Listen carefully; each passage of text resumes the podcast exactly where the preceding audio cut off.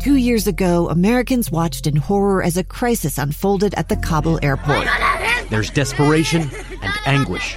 More than 80,000 Afghans have since arrived in America, but this story is still unfolding. I'm Andrea Martin. In my new podcast, Stranger Becomes Neighbor, we'll find out what happens to these new arrivals in our communities. Who would help our newest neighbors? Follow us at kslpodcast.com, Apple Podcasts, or anywhere else you listen. It's time to get outside. This is KSL Outdoors, brought to you by Bear River Lodge. Two hours of stories and information on hunting, fishing, and high adventure. Our host is Tim Hughes on KSL News Radio. Hey, here we go again. Another great week for KSL Outdoors Radio. And uh, sorry, there's going to be more rain in the forecast to maybe ruin your weekend plans. Although, if it uh, holds off until the afternoon showers, it's really just the early monsoonal moisture that's coming our way. You don't need to say I'm sorry. Really? It really is not your fault. I mean, you might think so, but it's not. Well, I, I like. oh man, we we were up we were up the cabin. oh, you told me. Took a drive up to Smith and Morehouse. It's all the way full, with the exception they're not on the emergency overflow. Oh, wow. Yeah, I've been there with it, and it goes over the emergency and down through the campground. I've only been to your cabin once. Uh, Before we get too far into the conversation here, Yeah. let us Oh, introduce ourselves. sorry. Yeah. You sort of jumped in there. Yes, I did. Uh, anxious, actually, and it's good to see you back in studio. Good to be here. Uh, KSL Outdoors Radio recording this program on Thursday for airback or for air playback for your enjoyment here on Saturday morning. Tim Hughes here, and in the studios of Broadcast House, also Russ Smith from Sky Call. Yeah, it's good to be here. Yeah, I've only been to your cabin once. You have. The water at Smith and Morehouse, uh, it doesn't pose any challenges for you where your cabin's located, does Uh? I mean, the river's not far away. They did do some sandbagging down in the bottom. This is a for our listeners. This is a cabin, um, not all the way to, to Smith and Morehouse. So it's kind of between the river crossing on the Weber up the Upper Weber Yeah. out of Oakley, Yeah. and but not as far as as uh, Smith and Morehouse. Hmm. It's in a little development up there. It's a modest little cabin. It's beautiful. Still snow on the ground in some of those areas? Oh yeah, yeah. There's everything's locked up. The campgrounds aren't open. It's just too muddy and too big a mess Yeah. right now. Um, Matt Johnson, our meteorologist from uh, KSL, was telling us this past week on Utah's Morning News there's still 30 inches of water, not 30 inches of snow, 30 inches of water up the Big Cotton and Little Cottonwood Canyons right now. So we've made some great gains as far as getting the lower level and mid level snowpack moved out, which is going to slow down any real threats of uh, flooding.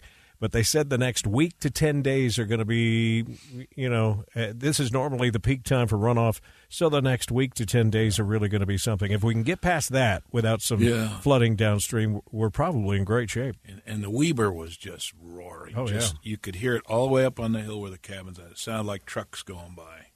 It just loud 24 hours a day. I almost hate to give any more publicity to this, but did you see the story in, uh, I think it was Murray City Park, of the kid that was knee boarding? I didn't see in that, there. no. People all standing by and watching. Uh, he got into a little bit of trouble, and they posted plenty of signs because you don't want to encourage anybody else to try the stupidity if you're going to be out there. That's in the Jordan River, I assume, is Yeah. where, where he's that. You know, not only is it a hazard physically, but think about all the stuff that washed off the streets through these storms. Yeah. uh, it's just not very safe. Hey, uh, haven't been able to find Davidauskas. You know, since he retired, uh, he's, he's uh, kind of hard to get a hold of these days. And uh, usually, a golf game is much more important than doing what we do here on uh, on Saturdays with the program. But good for him. Uh, did you have a chance to get a hold of Tim Ryan and the I did. 4 I ALS didn't- boys? I didn't speak to him, but I did get a message back Oh, good. saying, "Great." He just oh, I the message also said I just got here to whatever city it is on the California coast that they're launching from at three in the morning, I believe. Oh, wow. But he says I'm planning on it, so Yeah, and you said on their website, uh, for those who've been following their saga here on the program every week, launch day for them is June 12th. That's when the race starts. that's what it said. Monterey, that's where they're going. Is Monterey? so that's another uh, week from Monday before they actually get on the yeah, water. yeah. Um, we'll uh, share that conversation with you coming up in the second hour at 7:35 this morning. I put out a an email as I always do to uh, Bob Grove and Mark Wade to see what they've been up to this past couple of weeks, and uh, hopefully they'll check in with us as we do a little road tripping segment. Free Fishing Day's coming up next. Oh, good. Next Saturday, uh, June eighth. And so Randy Oplinger, our sport fish coordinator, is going to uh, check in with us at the top of the next hour. I was going to save this audio, but as long as we're talking about Free Fishing Day, which will run down some of the places where you can get out and take the kids or whoever else Yeah. you know you might want to introduce to the love of fishing. This uh, with Father's Day coming up right around the corner. Somebody posted this on social media from the Fox Carolina News of uh, father daughter memories. They're standing on uh, the bow of a, a fishing boat, a bass fishing boat, and she, little girl, has hooked into a fish. Just listen to some of the audio. If you get a chance to go to our Facebook page, which is KSL uh, Outdoors Radio, please do. But uh, listen to the joy, not just in the little girl's voice, but in Dad's voice as well. Oh, that's a good one. That's a good one. Oh my gosh. He nets it and brings it up on board. That's nice. She's jumping up and down, high fiving. Oh my gosh, look at this. Yeah. Can we weigh this one? Can we weigh Let me it? weigh it. She wants to weigh. it. Oh, That's a big bass, by the way. That's such a big deal. Listen to what she says. In between screams. Crying. Or what? Oh, Daddy! I don't even care if it weighs like five pounds. That felt so good. I don't even care if it weighs four pounds. That's so Fish goes back in the water, so it's a Yeah. catch or release. What a great day. Hugs and kisses. You you were like that with your your kids. Oh my gosh, everybody's had that day. And if you haven't, then you ought to think about taking, if it's a grandkid, if it's uh, your child, uh, take them out for free fishing day and have that experience right there. Uh, you really don't need pictures. You can hear the emotion in the voices. So uh, Randy will join us at the beginning of the next hour. I had this information that came through on my face, or excuse me, my uh, email a while ago from uh, Devin Chavez with the Utah State Parks, letting me know about Red Fleet State Park closure uh, because of a construction and renovation project that's finally going to move forward. This is something that was supposed to happen in 2022, but because of COVID and other things, it got put on the back burner. But for those that uh, are thinking about going to Red Fleet State Park, you'll want to listen to that segment coming up in the next half hour. Uh, you may not be able to access it, uh, so make alternate plans. You think they're plastering over all those big footprints? or just That's making an eyesore. just making more for tourists like us. We'll tell that story. Yeah. Remind our listeners of that story coming up uh, when we have the conversation with Amanda White. She is the uh, park manager. We'll see if we can check in with uh, Navadomskis for fish bites. No promises here. Uh, the Row 4 ALS guys will be on with us in the final half hour. And Roger Eggett, he's another one that gets a little tough this time of year to catch up to because he's had to be hunkered down for snowmobile season, which is finally over, and uh, usually likes to sneak away for a little bit of time before the summer season You really didn't gets get away cranked up. already? I don't think so. Well, he had a family uh, event that he was telling us about uh, back in Florida that he had to get taken care of. So he did that, but uh, we'll see if we can check in with him coming up in uh, uh, just a few minutes. Got to take a break. We'll come back, have some news of the week for you next. So stay with us here on KSL Outdoors Radio. Tim and Russ. And uh, then we'll look forward to talking with uh, Amanda White from Red Fleet Reservoir. We'll tell you more about that coming up in a minute.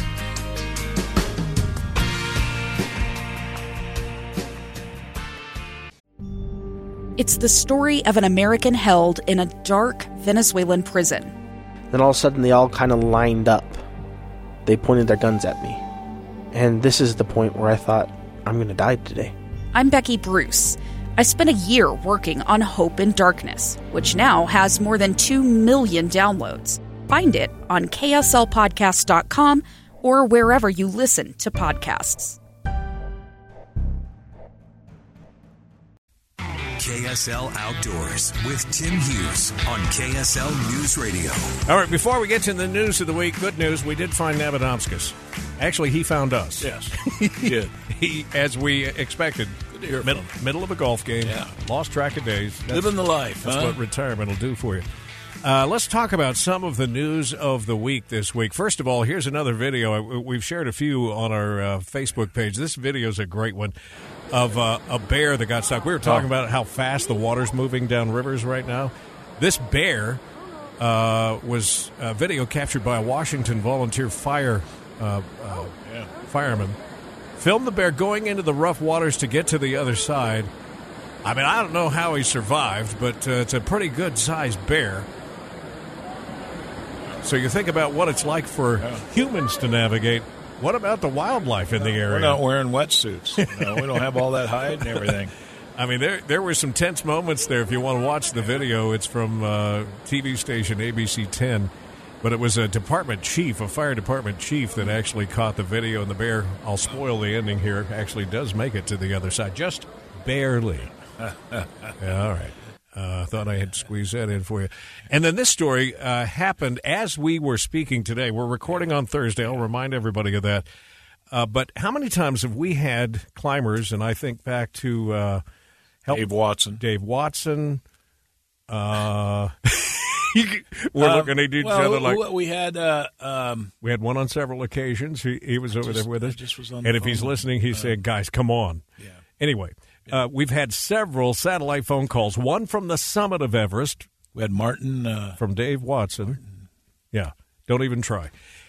My point is, a lot of climbers. they always talk about that death zone right Yeah. before they make the push for the summit and how dangerous that is and that you basically want to get to the summit and get the heck out of there Right. Because the clock is ticking you're working without oxygen in many cases or you're on oxygen but just the stress on your body at 30,000 feet Yeah. can take a life and so rescuing anybody from that elevation is unheard of right Yeah, I mean, no one's coming after you. You're on your own for the most part. And as as grisly as this is, there are still bodies that are right. laying up there, That's right. and some people choose to leave their loved ones there because that's was their dream or that's what was their passion or something. We got a story of a Sherpa who decided to save the life of a, uh Malaysian climber. They found him dangling on a rope, and they decided to forego their trip to the summit. They put this guy into a Bivy sack. into a bivy sack. They made a backpack out of a bivy sack. Put him on. That's that's not easy to say. Put him on the back of this Sherpa who walked him down the mountain. Just listen to some of the audio here. The translation, as you look at the video, he says, uh, "Money can be earned any time." Left like that, he could have died. We have saved his life by quitting the summit. And the video of this Sherpa, and these are amazing people, carrying him down from this rare high altitude rescue is really something. Pretty amazing. Found the climber on the balcony, which is an area just off of the summit. He says, "I was going towards the summit with a Chinese uh, client, twelve thirty to one o'clock. Found him on the balcony. When I saw him, he was sitting on the balcony holding a rope, and in places where it was rockier. It's just an astounding story, and the fact that this never happens, the attempt isn't even made. Yeah. Well, it was a good situation because he had not summited, so he still had a certain level of energy to go in and help this guy. But but one of the main themes anytime Dave Watson was with us, along with other climbers, is know when to turn around. Yeah. Don't don't don't second guess yourself. Well, how many times did we share the story that most deaths, most accidents happen on the way down, not on the way right, up? That's the most difficult. because of exhaustion and because you know your gravity is working with you at that point uh, rather than against you. I don't think it's ever lack of preparation. It's just knowing when to turn around. You don't know how much your body can do or can't do. Yeah. I mean, I, the highest I've ever been is 14,000 feet. And that was like six inches at a time. And let's face it, time. yeah, nobody knows what their bodies will take because they've never been there Right. before. They haven't climbed that high. But I'm going to find a way to uh, share that video if I can on our Facebook page for those that want to see it. Just, I mean, I, when I saw the story, I was uh, taken aback because we just don't talk about those things. All right, we, we need to take a break. We'll get a news update coming up on the half hour, and uh, then we will check in with Amanda White. She's the park manager at Red Fleet State Park. There's a closure coming that you need to know about, but some of the details of what's coming because of that construction will get you excited about your next visit to Red Fleet State Park. So stay with us.